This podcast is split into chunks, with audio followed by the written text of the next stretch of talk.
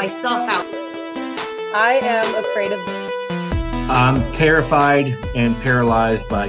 I am deathly afraid of. Welcome to the Some of All Fears podcast with your host, me, Ryan Perrio.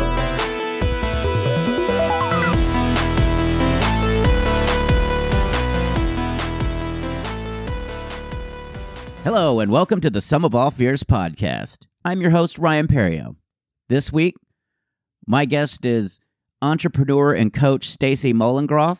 Stacey is a coach out in the Toronto, Canada area. Uh, we had a great conversation. She's really cool. She seems she's such a free spirit and fun to talk to.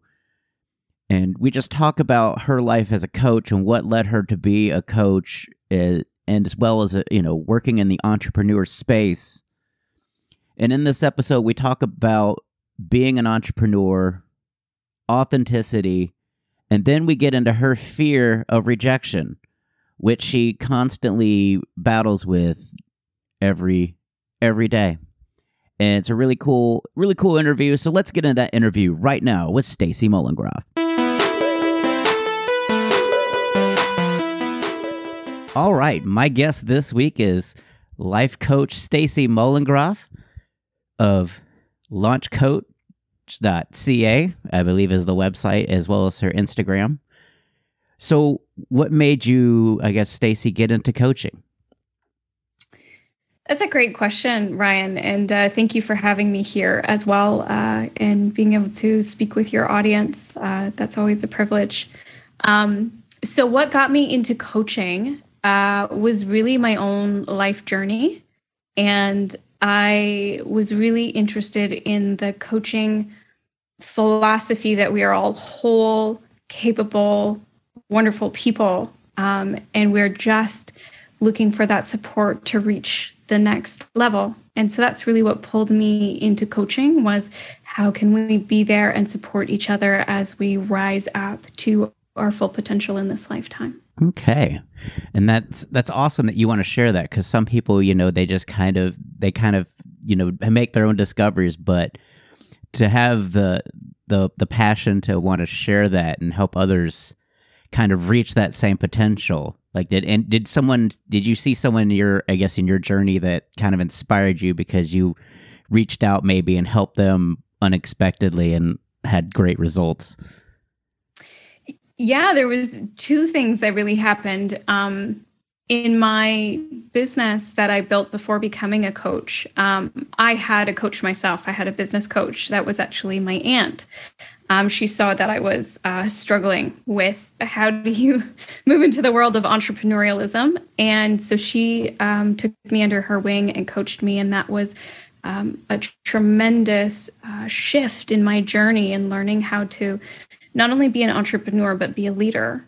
And when I learned how to lead in this different way, so instead of, you know, kind of the carrot stick and um, just trying to motivate people through um, punishment, well, not really punishment, but through like uh, discipline it was like that's just not me. And so she really learned helped me learn how to motivate people through um, being a role model through being a coach through standing behind people and inspiring them to reach for that next level and as i learned to do that as a manager and a business owner then i was like oh that's what i want to do i want to go out and help people um, become what they are capable of becoming.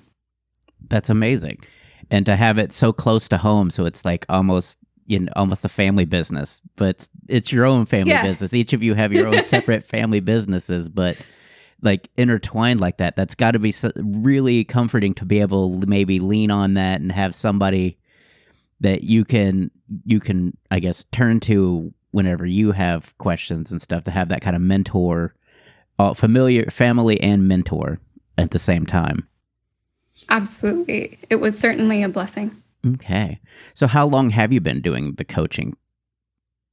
Well, I've been coaching for about three years. I started just when I sold my business, I started coaching some of my staff, decided to then go on and start their own businesses. So I started coaching in that arena.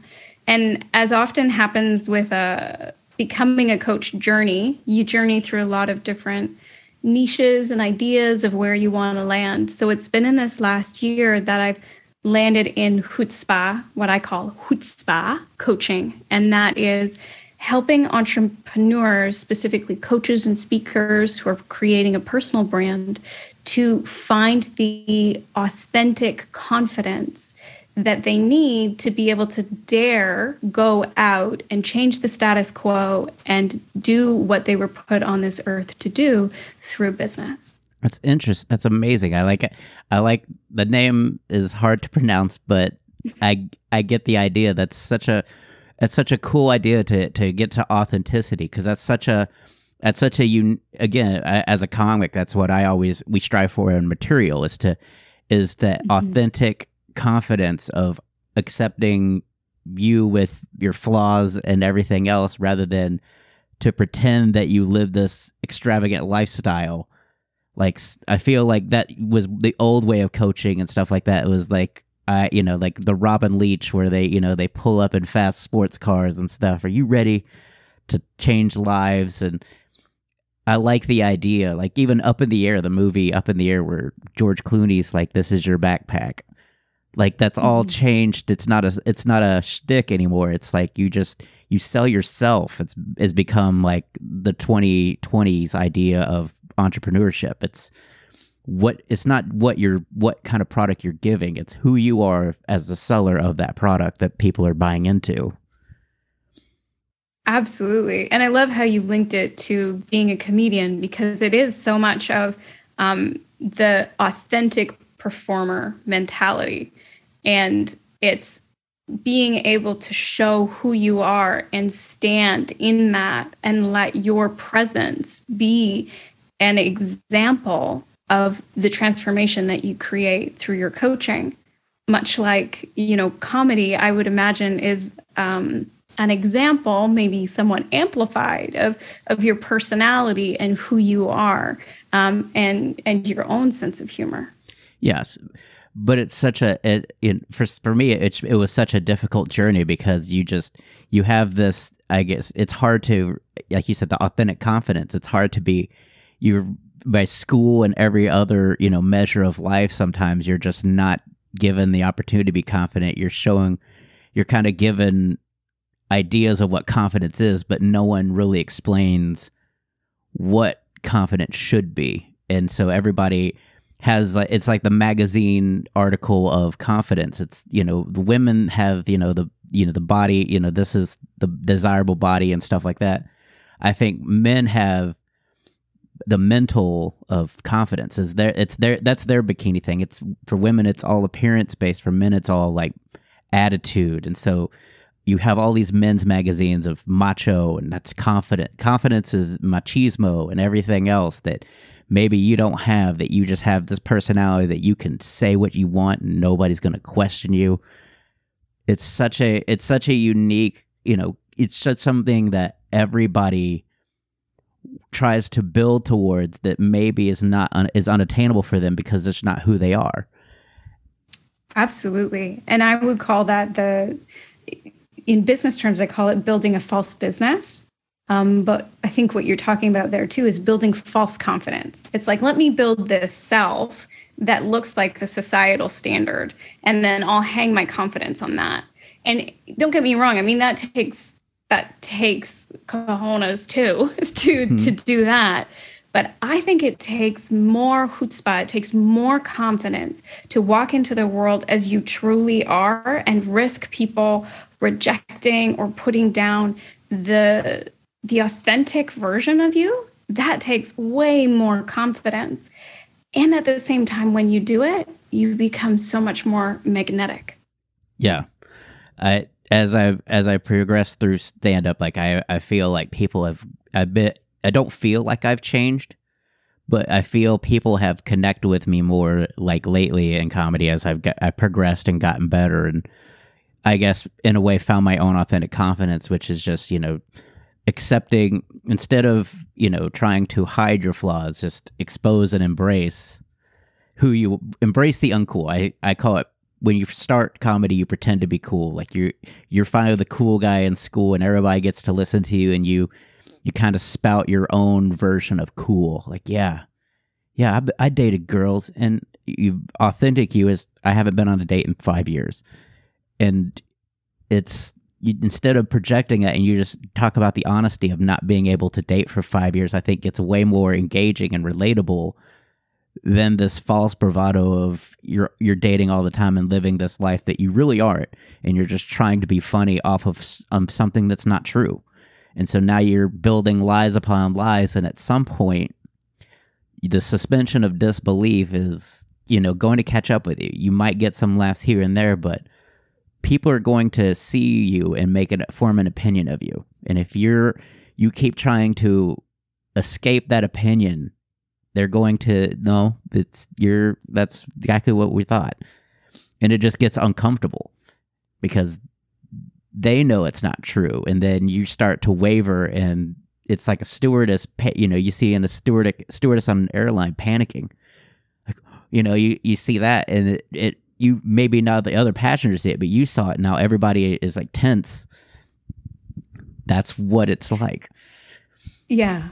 I, I think that you speak to such a truth there that, you know, when we're so busy and we're putting so much energy into creating this this false self that can seem really confident and really awesome and oh wouldn't people love that? It's like it's almost like that false self you've created is standing in front of you and then you can't actually reach your audience. You can't actually have or create these moments as you said of relatability or or connection.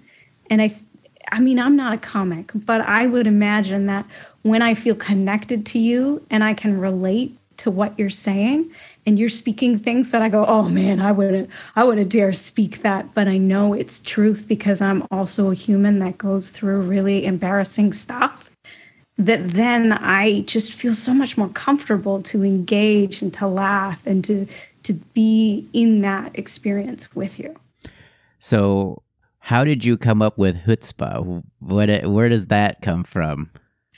It's a great question. So, chutzpah is actually um, a Yiddish word, um, but when I grew up, it's what my dad always said to me.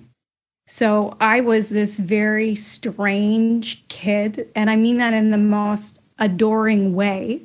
Um, I was a kid that sat out on a rock in front of our house and I would sing to birds and trees and our neighbors as they passed by. And and even though like other kids my age were like that's that's a strange thing that you do Stacey. I was like I don't care. This is me. I love it. And I would just sing louder and so my dad, he would say to me, you know, Stacey, you have a lot of chutzpah. And it wasn't until, you know, just a few years ago that I finally looked up what does chutzpah mean? And after going through the journey of entrepreneurism and going through my own personal journey of, of learning to come back to that part of me, I was like, oh, that's what I'm called to do is be a chutzpah coach because chutzpah is a confidence that borders on audacity. And I take that to mean a confidence that is so strong you dare to do what other people won't in service of your values and your vision of the world. That's so amazing. I totally uh, I totally am on board with that. That's such a cool story, and it's like it, it, it makes it better because it's a personal like it, it, it ties to a personal story for you. Is that mm-hmm. be be don't be afraid to be that girl that you know life may tell you don't do this because it's not society's norms. Like they don't that you just embrace embrace your your odd oddities and you know I forget the word I was gonna even say. Um, man, I, I, had a good word and it was like, oh, but it's just embrace it the might come back. Yeah, embrace the awkward. I mean, it's not everybody has their you know things they're trying to hide, and that's mm-hmm. that's where bullying comes from. Is those people have something to hide and they just before they can be found out. They they attack whatever your oddity is, so that the attention's on you. Mm-hmm. So how do you help? How do, what's your what's your best way of tel- helping people? I guess find their chutzpah. Well, that's a great question. Um, so part of what I do when I work with entrepreneurs is I use a, a model I created called the inner board of directors. And it's just 12 archetypes of the different parts of us that show up in business. Um, so, for example, the receiver, the follower, the believer, the entrepreneur. And what we do is we look at where are you feeling stuck in business? And we tap into the parts that they um, just intuitively feel are blocking them from being, from creating the results that they want to create. And what we do is we create this healing experience, this kind of course correcting experience, where usually what happened is we had some version of our false self come out and say, oh, somebody kind of told you it wasn't okay to receive that much, or it wasn't okay to trust the community and to follow through. And so we kind of created this this block inside of ourselves in our body somatically through our emotions through our mind and our thoughts. And that block is then what's is stopping us from creating the results that we want. It's trying to keep us safe so we go in we work with the body we work with the emotions and we say how can i come in and love this part of me? How can I give it this experience of utter acceptance and utter witnessing from myself? And when we do that, amazing things happen. That part goes, Oh, you don't need me to protect you anymore. And it starts to soften. And I start to see in the session the body language, the tone of voice, the mannerisms of the client actually shifting as they come back to more of their authentic self. And then we make these purposeful choices of how are you going to then bring that into your business? How are you going to show more of your authenticity to your audience? How are you going to take bold action that is audacious in the service of what your authentic self is craving to create? That's fantastic. So I want I'm curious what was your business before you decided to go into coaching? What was the business that you kind of you you you stepped away from? Yeah, it was complete. Well, it's related in that it's still psychology, but it was very different. My business was um, dog training. And so I worked with dogs. I guess maybe I worked with dogs on their authentic selves, allowing them to work through reactivity and anxieties and worries. Um, but what I really learned in that business was how impactful it is to be a mentor and a coach to people around you. And I saw that as I tried to step into that role and I give space for my staff to become more of who they were meant to be, that amazing things happened. Many of them went on to start their own businesses or to be leaders in other businesses um, because I think a lot of them had found that permission to be the strong, powerful, assertive. Most of my staff, actually, all my staff were women. Um, that that they authentically were. Yeah, and it, it's it's something that I feel you know is also something that you know when a in a, in a business when it, you feel like it maybe is a male dominated society that that's it's hard it's hard to hang on to to your authentic self too because you feel like I've got to be tough. I've got to be, I've got to be, you know, I got to be strong. I've got to be, you know, almost, you know, I can't let, you know, my sensitivities or, you know, my authentic, if you're a sweet person, like, I got to be tougher. Like, I can't let these guys push me around. Like, it, I feel that becomes a mm-hmm. huge stereotype in people that are starting entrepreneurs, especially like, I guess, in female or, you know, LGBTQ or anything that isn't, you know, ju- jumping into a male dominated, I would say, I guess, I guess mindset is how it, or that's how it feels anyways. Like every business is, you see the entrepreneurs like, yeah, I've got it. I'm in charge. I'm the boss. Yeah, and and I think it's a struggle for men too because it's the narrative, right? Like, and maybe it's it's hard for them because um, there is that expectation you are a male that you should show up like that. And there's certainly an expectation for women too. Oh you can't show up soft and kind and flexible and that's certainly when i started my journey um, as an entrepreneur and as a boss where i started oh i can't talk to my staff about their emotions. Oh I, I have to hold all the boundaries. Oh there has to be consequences when they don't show up on time. And i was like i'm freaking exhausted um, trying to to show up that way. And so when I learned to trust in them and to be open to what was happening for them and what did they need and and how could I support them but more importantly what did they need to be able to support themselves. So the model shifted into how do you empower people to reach and I and my job was just to say here's the next rung right? Like you want the raise, you want the the increased responsibility. Here's the next rung. What do you need from me to support you to get there? What do you need from yourself to get there?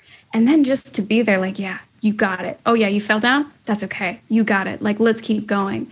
Um, and at the same time, I say that with that very like, ah, let's go. But at the same time, like, you fell down. Man, that sucks. Let's be here. Like, let's let's hold space for that. Um, and I think that business really taught me how to trust in the insane power and ability that people innately have when we get out of their way as bosses and let them rise up. So, are you a parent or? I am not a parent. I am a pet parent. So, I'm a fur mama. um, and we try and use that same model with her. Uh, but I do think that in so, any leader follower relationship, there is somewhat of the dynamic of being that parenting figure that can um, empower and support um, growth. Yeah. In, yeah.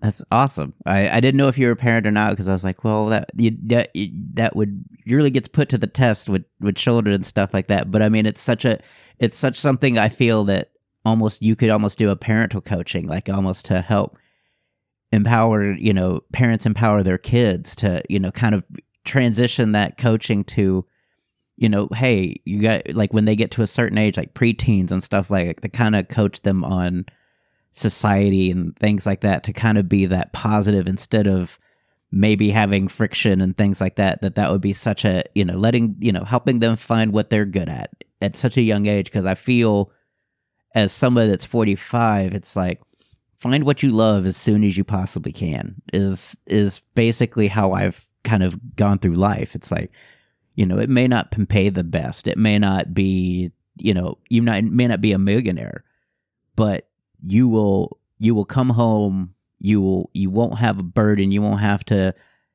clock out take a few deep breaths and you know just drive home and try to you know try to deprogram it to get home cook dinner or whatever. You you're just kind of you know that's you're just there you're just in the moment you're just you're you're doing what you want to do and now you're taking time out of doing that to to hang out and be relaxed yeah is that permission to be the authentic self in our career, right? And in our hobbies and and yeah, absolutely. It speaks to parenting. Um, I think that it speaks to any kind of relationship because we can we can focus on being the same with our partners and our friends and our spouses.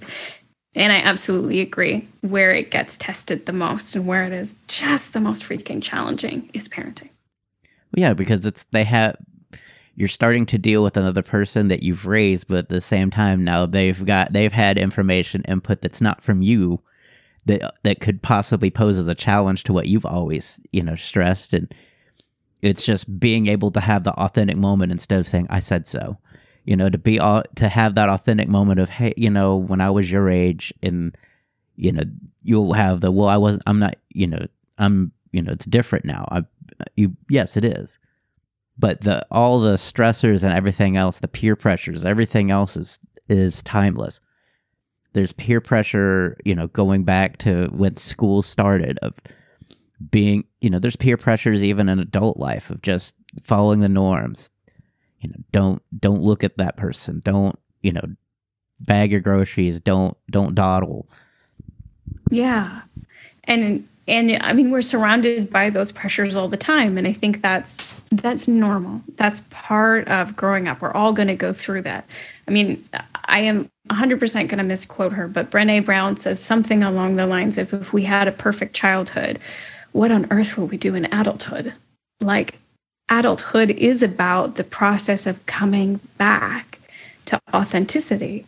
But those peer pressures, those societal pressures, those little moments where we tell each other, oh, are you really wearing that? Like, those are the moments that the false self is created. And what an amazing opportunity as leaders, as um, performers, as uh, coaches, as anybody in the public eye, or anybody that's interacting, even as husbands and wives and friends, to be able to validate the authentic expression of one another. Yeah. And to encourage that. So, to encourage, well, we're going to discuss your fear now at this point, but you have a you have a, a, a you have a good fear that you that you challenge on a daily basis. I kind of like that that your that your fear is something that you have to kind of face on a daily basis. So, go ahead mm-hmm. and tell the listeners here what you're afraid of. Yeah. So, like most people in the world, one of my deep fears is the fear of rejection. It's that fear of being ostracized, of being thrown out into the corners of society um, and shamed and blamed. And uh, that is one that I recognize is so integral to the entrepreneurial journey. And so I've begun to challenge it. That's amazing. So, do you have an do you have like an early memory of rejection that kind of has kind of shaped you? Like, do you have one of those like? Because I feel everybody that's been rejected yeah. just has one that kind of just every time it comes up, that's the voice they hear.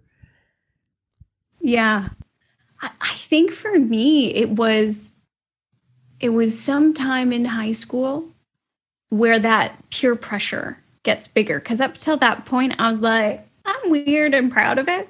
I love it. Like, this is who I am, and you can't stop me. And something to do with the teenage hormones and the the pressure of high school, where there's that like, what group do you fit into, and how do you show up that you're not going to be the one picked on and bullied? Um, I think that really solidified for me this kind of tightening up and okay, maybe it's time to set that child self down and and and you know in the teenage mind, oof, be the adult now, be the one that's like looks and acts and behaves more like everybody else around me. Yeah, and that's to me is always a crucial time. And it's one of those things where you spend 12 years with a company and there's no HR is basically how I, I, I could equate school is it's your that's such a good way to put it. Because very few people you you go through this whole like situation with people and it's it's hard because you don't realize there's so much more to the world out there and it's that is your world this one building with 300 people in it and you've got to somehow navigate it to where you don't feel st- you you're stressed and freaked out because 300 people have heard, you know, potentially 300 people have heard something about you and you don't know how they're going, you know, how it's going to be handled or you're just mortified. You just live in fear that that's that something's going to be said about you and it's just going to be their label for the rest of your your life. And it's hard to explain to people that they're just a small fraction of your life, but it, unfortunately, because it's such a formative, like it's such a formative time for you, it's just you can't you you it almost you don't escape it because it's it's branded on you as a child or young adult until you kind of you know accept you get to your authentic self again. You find authenticity. Yeah. Yeah, I mean, when we're in that teenage years, we're going through the the process of finding our identity, and there is that pressure that you know that comes from that evolutionary place of um, don't be the one that's kicked out of the tribe. Like, don't be the one that's kicked out of the community. And so, when we're trying to form our identity, but we're also trying not to get kicked out, you know, it's sort of inevitable that most of us will will choose an identity um, or or fuse with an identity that isn't hundred percent authentically ourselves. And and I think that adulting process is is finding the courage, especially when we want to go out and and create personal brands or be performers or be coaches, is to to come back to who we truly are and and have a lot of acceptance for that. Absolutely. And that's one thing like I I tell people is just like don't it, it it's a slippery slope because they you'll like something and another kid will say, you know, I don't like like say you you watch like a cartoon, I don't like that cartoon. That's where it starts. Is they they they want you, you to so to fit in with them, you'll say you don't like that cartoon either, even though you do.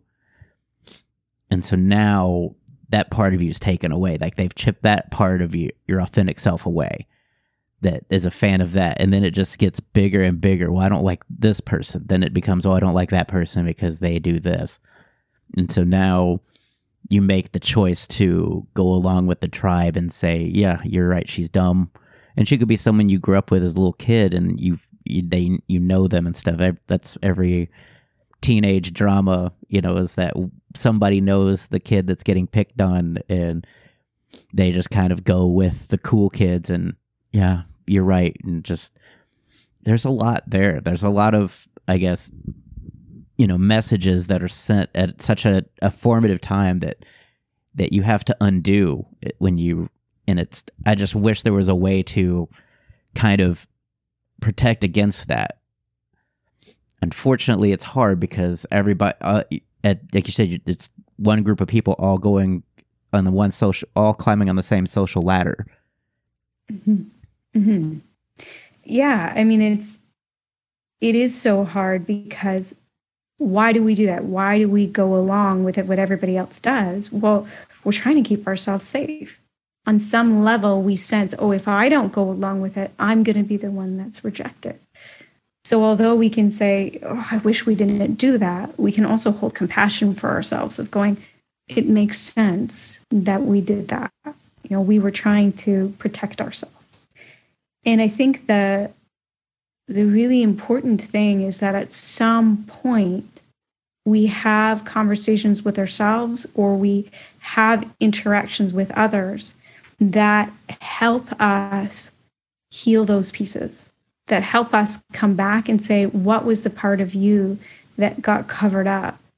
And how do you bring that part back out? Because then in adulthood, when someone says to us, oh, I don't like that. Oh, that person, you know, they're awful. When we've done that work and we've gone, oh, I've already healed that part of me that I had to close off because of that, we have the confidence and the authenticity to say, I appreciate that's your point of view, um, but I don't agree. Mm-hmm. And we can stand up and hold our ground.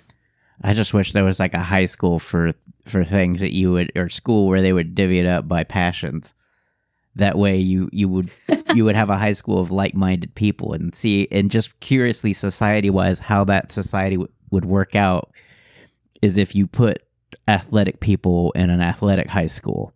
You put people that want to do drama, music, and stuff like that in another school where it's just almost exclusively drama or just, you know, just basically made it to where it didn't seem like this was, you know, athletics is always the most important. It's not. In, you know, just to give other things that kids do just as much importance as people do like football and baseball here in Texas, I think would just do wonders because I feel like everybody wants to try out for the cheerleaders, the everything jock oriented dance and and things like that. And it may not be their passion, but because that's the popular thing to be in.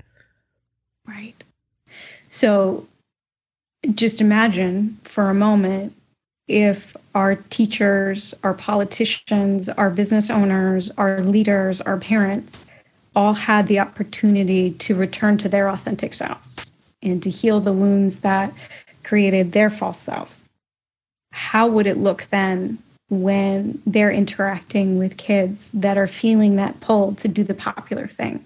Would they be more able to stand up and say, follow your heart? What you're interested in is important. I see and validate exactly who you are and who you want to be. And and that's the world that I want to slowly start creating. And I think it starts with the performers and the coaches and the public speakers and the people that live on the the fringes of popular media to start saying it's time for us to allow authenticity and to celebrate the uniqueness of every person because that's how we create a beautiful tapestry of society. Yeah. And I think we're getting there. Like I it's it's come a long way. Like it's it'll never be as fast as people want it to be, but I see the progression. I see like the Montessori school system and things like that where things are just not as cut and dry as it used to be when I was a kid. We had you have all kinds of different ways of learning. Kids have so much access to knowledge and there's so much knowledge out on the web and everything else. Like your phone is is amazing source of knowledge now that where I don't even know how you could teach a class when everybody could just go and Google it and say, you know, well, actually, as of 2019, your book is off, you know, out of date. Like, how do you how do you combat that as a teacher? And how do you embrace that? How do you embrace that author, you know, authenticity and don't and don't have him just laughed at in the class or being, you know, or in trouble because he gets the class in trouble for, you know, using his phone and then everybody looks at him as, oh, he's the guy that got our phones taken away. Right. Right. It, it's a a cosmic shift to move towards this place of not only being authentic within ourselves and in our own expression, but making space for the authentic, authenticity of others and finding how do we as a society balance giving that space while still holding structure that allows everybody to stay safe. So, how can we, as teachers, as facilitators, um, appreciate the intention of the child in the moment and appreciate the authentic brilliance and resourcefulness that they're coming with? And then at the same time, redirect to to bring the lesson to continuing uh, so we don't just go into mass chaos of everybody googling everything yeah. for the next 30 minutes. Yeah because it's just it it just is a it's a it's easy and it's an addiction. And i totally get that. Like and again it goes back to that you know that fear of rejection is to speak out to to be the person the voice that that def- may have some dissension in what society has. And so as a coach like how do you how do you approach somebody with that fear of possibly them saying you know i don't feel you know or they'll have a skeptical view maybe of coaching in general? Like how do you how do you i guess prepare for that when you when you go to pitch a new entrepreneur on what your services can bring? Yeah so i'll i think there was two pieces in there so i'll answer both. So the second one was how do i deal with it? And the first one was how do i coach someone with it um, so my coaching process is a lot about the experiences that we've had out in the world. Usually we internalize them in some way or another. So with a client, it's about okay, there's this fear of rejection. Where do you feel that rejection within you? And then how can you bring that sense of self to bring acceptance and witnessing and compassion to that part that's feeling the need to reject or that's feeling rejected. So, what we're trying to do is create an internal um, experience that creates this safety within ourselves. And it's not about then when we go out into the world, no one's going to reject us. No one's going to say no. No one's going to call us a mean name. No one's going to troll us on social media. All of that's probably going to happen, especially if you're standing up for something that's on the edge of what society is accepting right now. But the point is that if you can love and care for yourself through that process, you have a lot more resilience to keep going. So that's how I work with clients. In terms of with myself, I do this work with myself. I do different challenges with myself to run these experiences through my body so I can become more familiar with the parts of me that emerge when I'm feeling rejection. How does it feel like in my body, in my emotions? What are the thoughts that come up?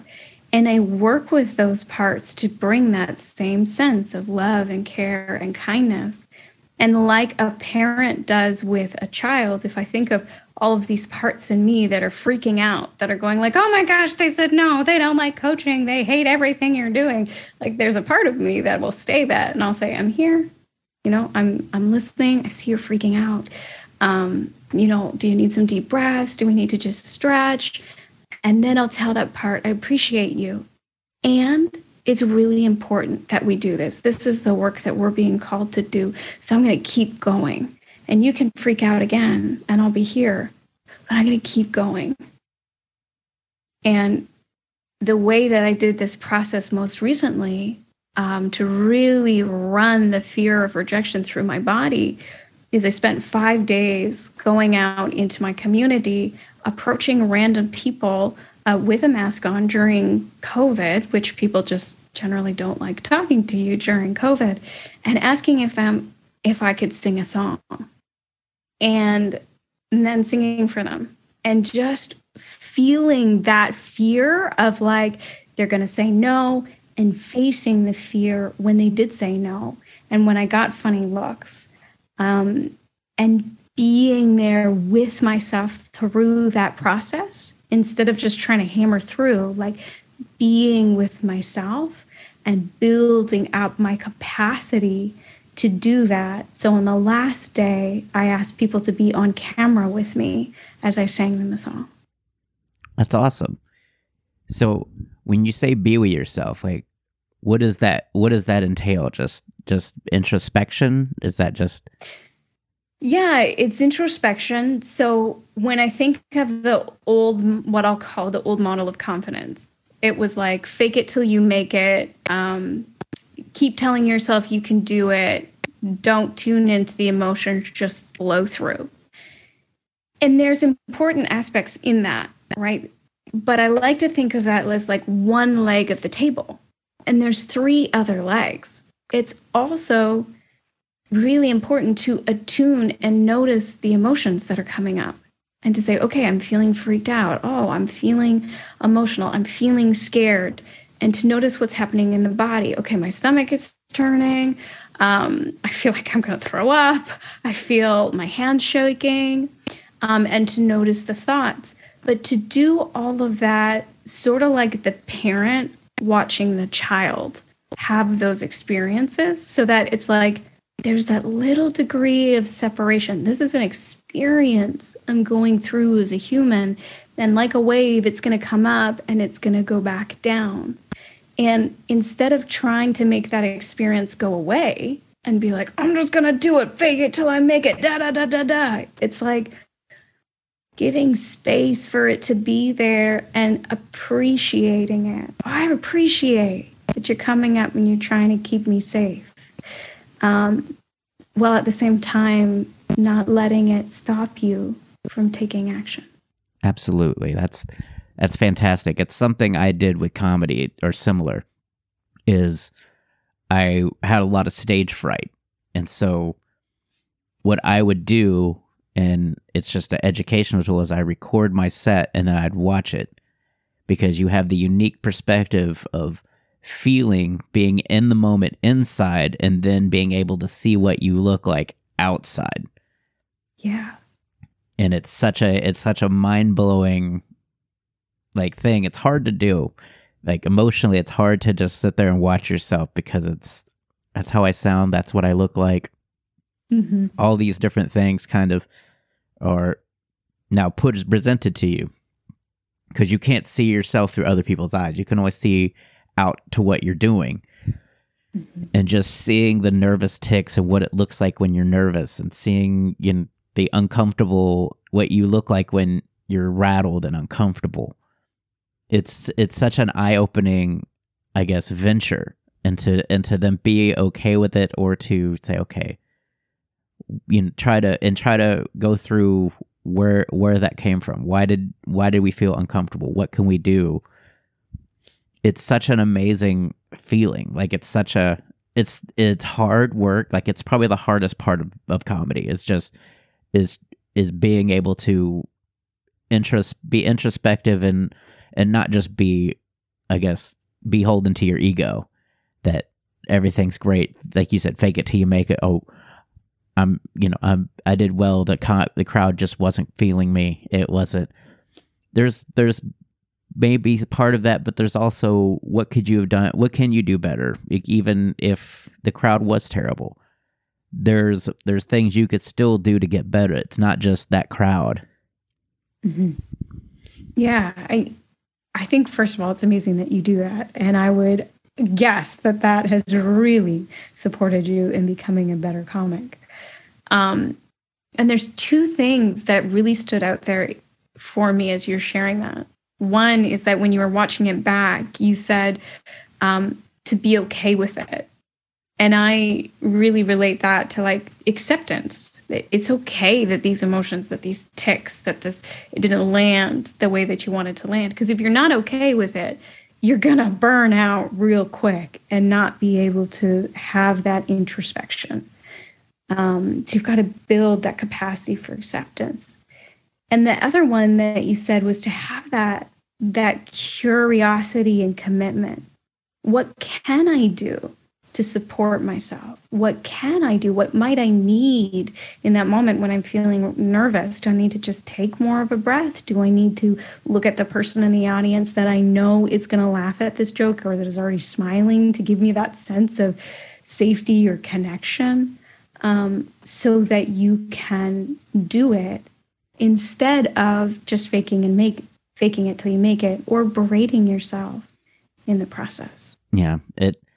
I did do a lot of berating early on. I will, I will be honest. Like, yep.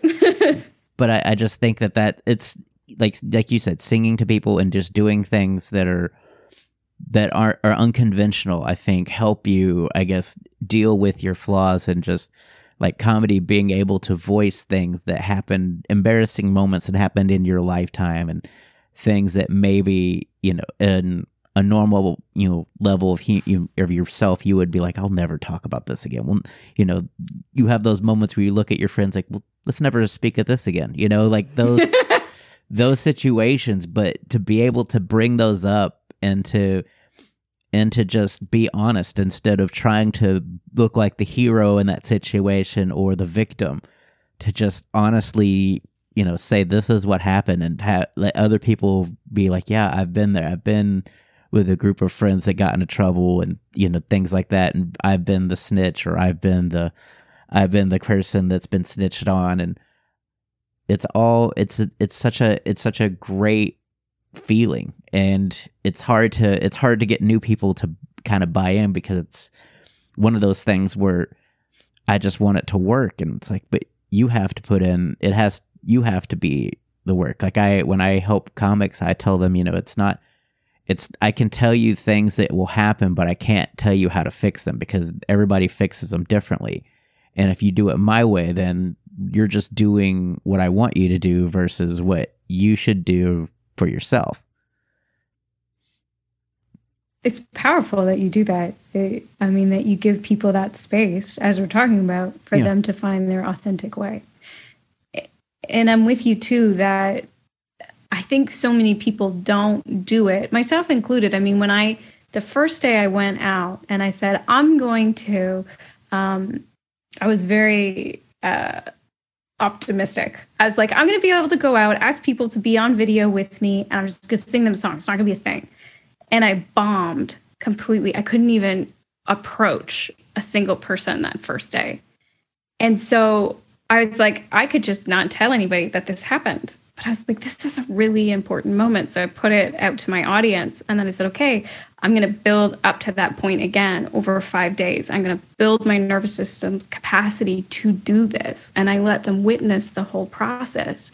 And what I learned is that, yeah, the fear and the the judgment and the intensity of the emotion that comes up when you start, it's big but the joy and the connection and the aliveness that you feel when you move to the other side is even bigger.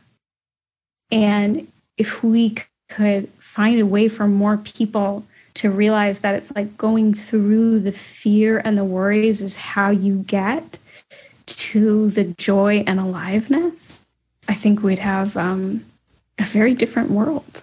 Mm-hmm. So do you feel like you've you've like you don't I don't I don't think you ever conquer fears, but do you think that you have a good handle on rejection that like you can kind of I guess have a little bit like you know chances are this is not but it's okay. Like you've already have that i guess affirmation that it's okay if they say no. It's not it's not your fault that they say no because i think a lot of times too a rejection is it's we we it, it's such a personal thing to us, but it may not be personal to the person that's rejecting you. Like you don't you have a very limited scope of maybe just the moment you pitch to somebody because you don't know them and there's somebody that's either been referred to you or they're just inquiring about coaching. And so you've only got like a three or four minute snippet of their life.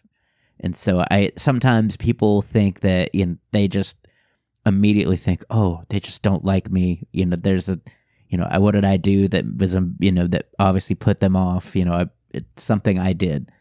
And sometimes it's just not even that. It's just they've had a busy day and you're just caught them at a time where they just don't have the capacity to listen and to really in, you know, think about it. And they just are like, you know, maybe later and they're gone. Yeah. Well, I don't think that a fear of rejection, I will have ever conquered it. Mm-hmm. But I do feel I have a lot more space to move in it now. I'm a lot more able to put myself in places where I can be rejected. And along the lines of you saying, you know, um, sometimes we think it's about ourselves. I I had a really big epiphany on the third day of the challenge because I walked around and I asked people if I could give them a rose and then I would sing them a song. And I did that kind of as like, I'll warm up by asking if they'll take a rose. And then they'll be like, oh, you gave me a rose. That's so nice. They'll say yes to me singing. And to my utter shock, people said no to the rose. And I was like, it's a rose. And in my mind, like I would, I'm thinking like nobody's going to say no to like just a nice flower from a stranger. And I realized that the saying no to the rose when I so often think when someone says no to my coaching program or no to my mastermind or my different programs, it's like, oh, it's all about me. I'm like, no, people can say no to a rose. That's a really simple, easy thing to say yes to. And so it's not about me. It's about they're busy or they don't like roses or maybe they're allergic to roses or maybe they don't want to get pricked because I tried to give one to a lady that was running. And afterwards I'm like, yeah, she probably doesn't want to run with a rose, Stacey. That makes a lot of sense. Mm-hmm. And so there was that epiphany of it's not about me and it people saying no to what you offer or people not laughing to to a joke you tell like i'm sure in your world too doesn't mean it's not a good offer or it's not a good joke it just means it doesn't land for them at this moment in time yeah that's amazing well I appreciate you for doing this, Stacey. Uh, where can people find you on social media if they're looking for coaching or any, you know, just to follow? Because I know a lot of coaches love to follow other coaches and stuff like that to maybe get insight on maybe something they could do better themselves. Absolutely. Uh, yeah, there's a few places to follow me um, on Instagram at Coach Launch. Um, and I also am, I just opened my uh, TikTok. Uh, so all my challenges are going to be on there, um, and that'll just be Stacey uh, dot Molengraaf, and same on Facebook. They can add me there, and I've got a new challenge coming up this month, working with my followers. So uh, it will be interesting to go out and play with that as well. Well, I thank you again for doing this, Stacey. Yeah, thank you so much, Ryan. I really appreciate it. So that was Stacey. What an amazing conversation. I enjoyed that thoroughly, just having kind of a just a copacetic conversation about life growing up and authenticity and things that you when you look at it in retrospect, you just wonder why. Check out Stacey at launchcoach.ca as well as Instagram at Stacey Molengraaf and Facebook. Also, check out her TikToks where she constantly battles her fear of rejection by by challenging herself to do more. It's a really fun concept. I enjoyed some of those TikToks. I watched them myself. So please take some time to check out Stacey, especially if you're in the Canada area, like in Toronto and things like that. She's an amazing coach. She probably can help you even if you're not close by. They she can probably get on Zoom, have a really fun conversation with you and really inspiring. Thanks again for everyone who listens to this podcast. If you like what you hear, leave a review. I love to see some more five star reviews in my uh, review bin there. If you have some suggestions for the show, email me at somefearfans at gmail.com. This last week, I was working at the Dallas Comedy Club with David Nihill. It was a great time. I got to host instead of feature. I, I worked with Paul Varghese as well as the, with the feature, so we had a great time just chatting and hanging out. It was a great learning experience. I'm going to try some things on Instagram that David suggested to us. Um, can't wait to do that. I'll be hurriedly doing that this coming week as I will be doing a podcast interview later this evening with a gentleman uh, regarding ADD. It'll be re- it should be a real fun conversation there too. I'm excited for that. If you want to be a guest on the show, shoot me an email at somefearfans at gmail.com and we can we can work it out. I also get on Facebook and Instagram sometimes and look for people to interview. So if you're interested in that, send me a line. Let's do it.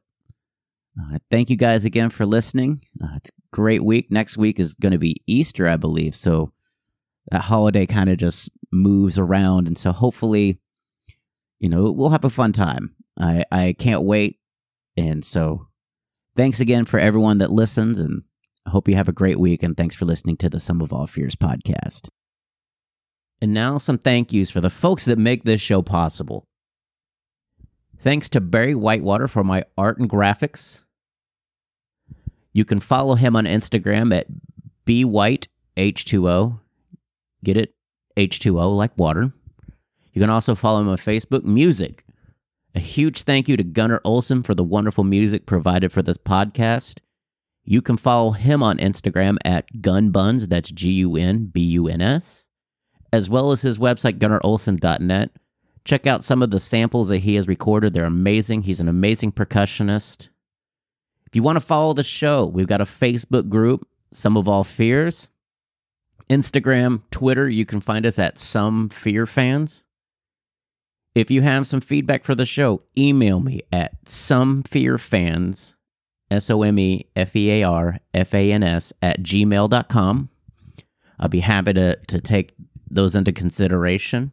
Also, if you'd like to be a guest, email me at somefearfans at gmail.com. We can try to iron out some details and get that settled in. You know, give us some feedback if on Apple, Google, Spotify, or wherever you listen to podcasts. Leave a review. It makes the show bigger and it's not going anywhere. I'm going to record as many shows as I possibly can. If you want to follow me on social media, I am at Ryan Perrio. It's R Y A N P E R R I O on all social media platforms. You can follow me there.